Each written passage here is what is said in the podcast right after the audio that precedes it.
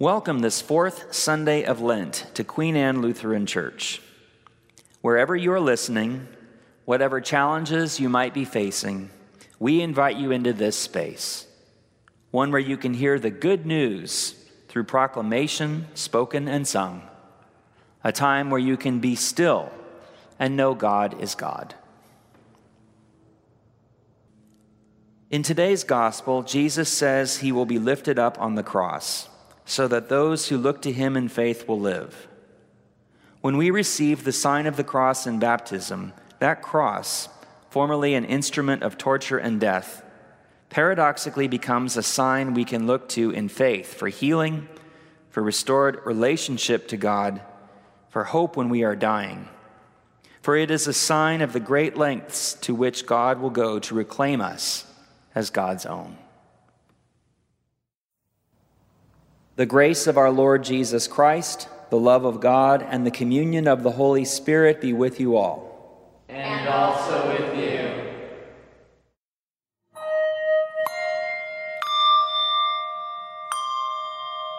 Let your steadfast love come to us, O Lord. Save us as you promised, we will trust your word.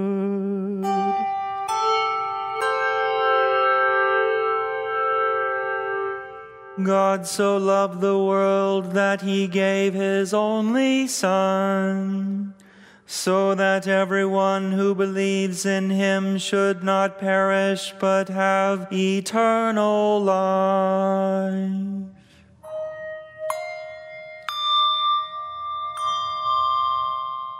Let your steadfast love come to us, O Lord.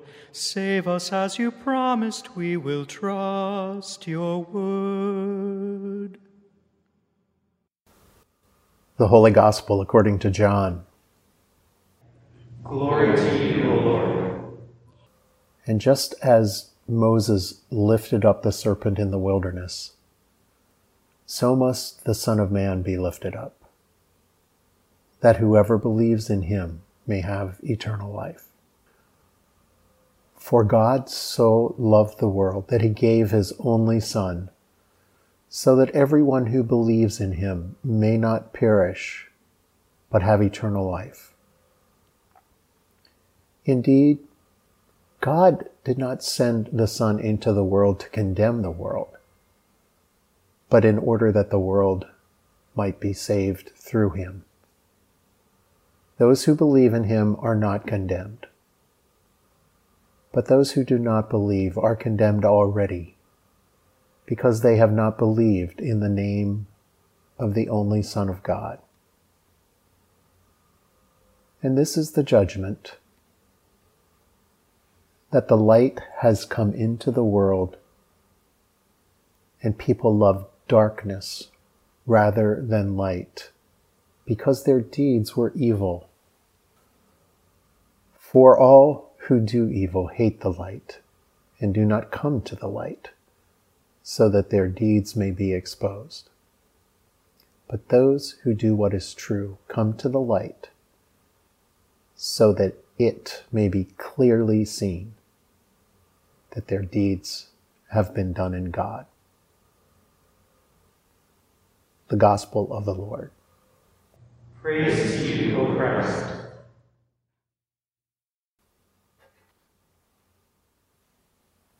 Make a poisonous serpent and set it on a pole, and everyone who is bitten shall look at it and live. Oh, if only it were so simple. If we could just erect a serpent of bronze, set it on a pole, hold it up, and let sins be forgiven. We would do it in a heartbeat if it were possible. Wouldn't that be wonderful?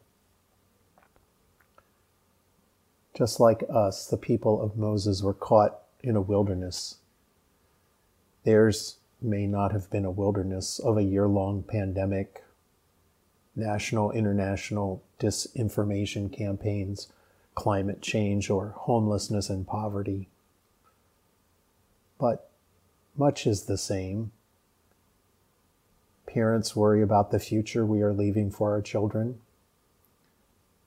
Elders wonder if things can get much worse. People in both eras wax nostalgically about the good old days and wonder when we can get back to normal, just like it used to be. Sin and self interest abound 3,000 plus years after this story about Moses and his people. Sooner or later, the truth comes out. At least it did then. We have sinned against the Lord. Moses, bail us out.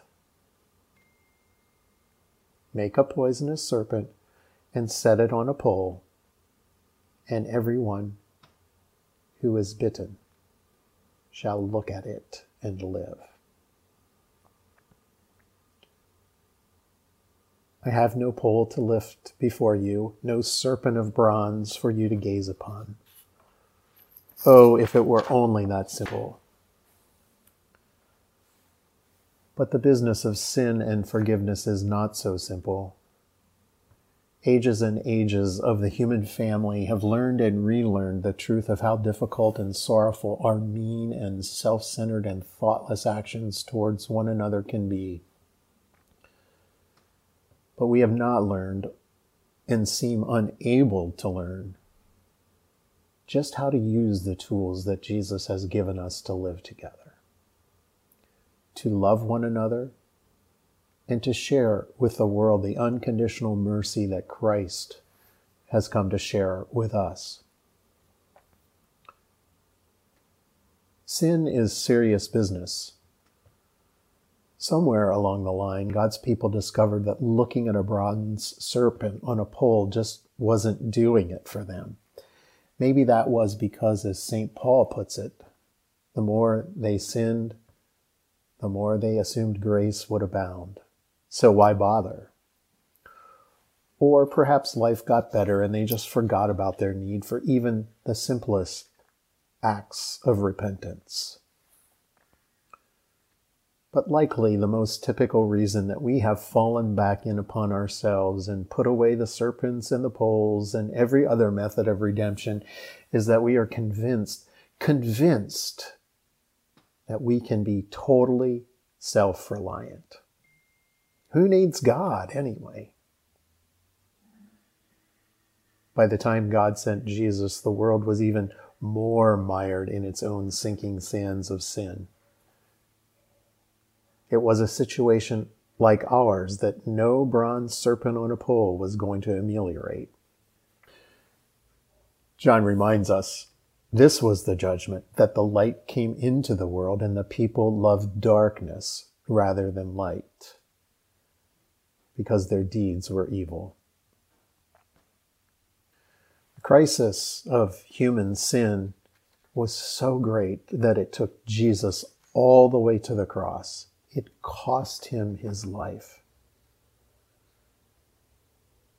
To make things right again, to refashion life in the way that God had first created life for us to be, Jesus stopped at nothing. That's how great the mercy of Jesus is toward us. That's how great. If ever there was a part of Jesus' way of seeing and being in the world, it is this very thing to offer up oneself in reconciliation to give oneself over to make things better for others, to die to ourselves that others may have just a little bit of life. This is the call and the cost of discipleship in our own day and time, just like it was in the time of Moses and Jesus.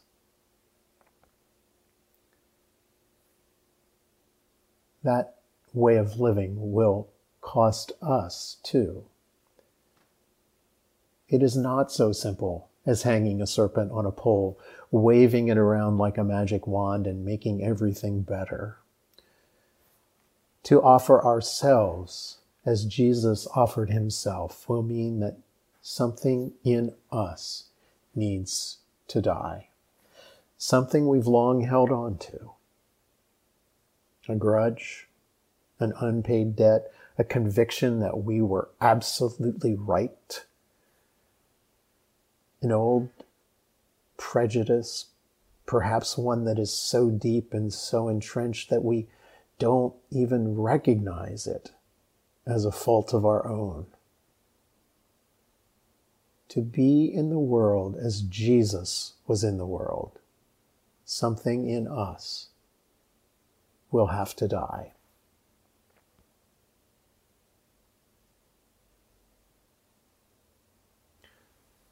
So, who is the sibling with whom you need to rebuild a relationship?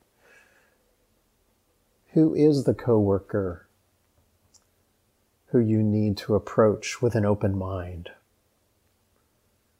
Where are the places that the love with which God so loved the world can run through your veins, your words, your courage to make all things new? No question about it, it will cost you. Something will have to die. It will not be easy to reconcile in and with the world in which we live. Breathing the air of mercy for others as Christ first breathed it for us is the important, necessary countercultural work of the gospel. But it is just that it is gospel, and it will set us free. Because with Jesus, there is never a death that is not also accompanied by a resurrection. There is never a dying without a rising. There is never a cross without an empty tomb. So just think of it. We get to be the voice of Jesus in the world.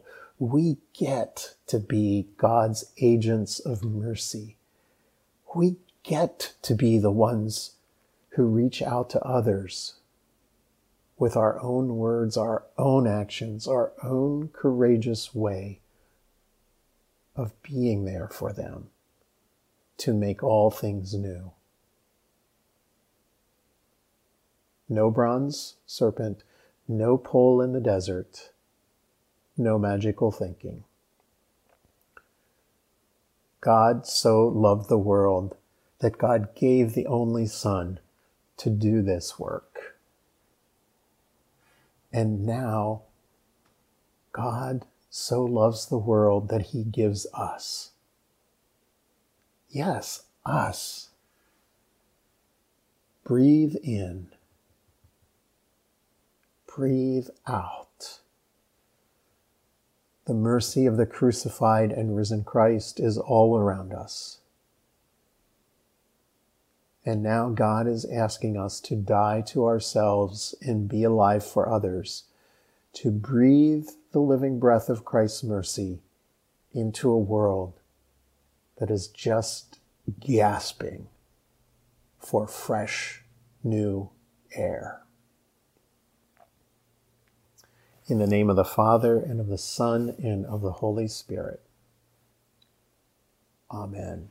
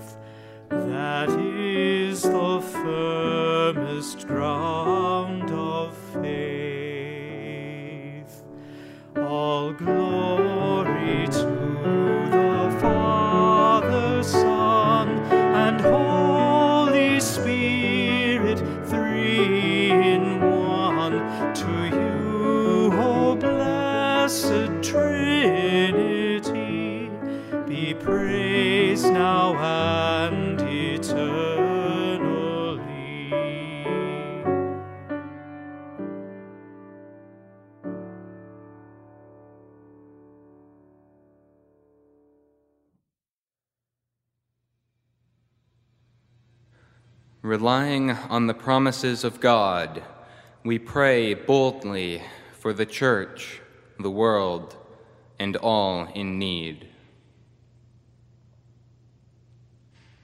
You sent your Son that the world might be saved through him. Inspire the witness of the church throughout the world. Empower missionaries, Bible translators, and ministries of service in your name. Bless our partners in ministry, our ELCA global partner churches, and young adults in global mission. Lord, in your mercy. Hear our prayer. From east to west, your steadfast love is shown. Nourish seas and deserts, wilderness areas and cities. Give water to thirsty lands. Nurture spring growth that feeds hungry creatures. Bless farmers as they prepare for the growing season. Lord, in your mercy. Hear our prayer. You sustained your people in the wilderness. Give courage to all who lead in times of crisis and scarce resources. Prosper the work of those who aid victims of famine and drought. Bring peace in places where scarce resources cause violence. Lord, in your mercy. Your mercy endures forever. Deliver all who cry to you, especially those who are hungry or without homes. Give life in places where death seems triumphant. Give healing to those who are sick and comfort to those who mourn. Lord, in your mercy. Hear. By grace we have been saved. Fill this congregation to overflowing with that grace, that we show mercy to others. Nourish any in our midst who are hungry, especially children, and bless our ministries of feeding and shelter. Give us patience and courage when the way seems long. Lord, in your mercy. Hear our prayer. For whom or what else do the people of God pray?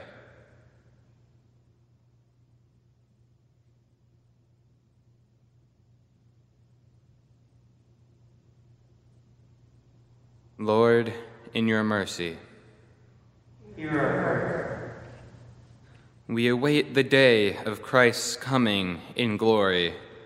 Lead us by the example of all the saints whom you have called to take up their cross and follow you, that together we may find our lives in you. Lord, in your mercy, Hear our prayer.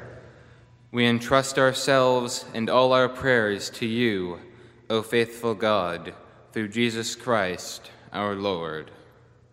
Amen. Lord, remember us in your kingdom and teach us to pray. Our Father in heaven, hallowed be your name. Your kingdom come, your will be done on earth as in heaven. Give us today our daily bread, and forgive us our sins as we forgive those who sin against us. Save us from the time of trial and deliver us from evil. For the kingdom, the power, and the glory are yours, now and forever. Amen. We thank you for joining us for this service. If you would like to hear other services or access the newest edition of The Quill, our newsletter, we invite you to go to our website at queenannelutheran.org. Receive now the blessing. Let us bless the Lord. Thanks be to God. Almighty God, the Father, the Son, and the Holy Spirit, bless and preserve you. Amen. Go in peace, serve the Lord.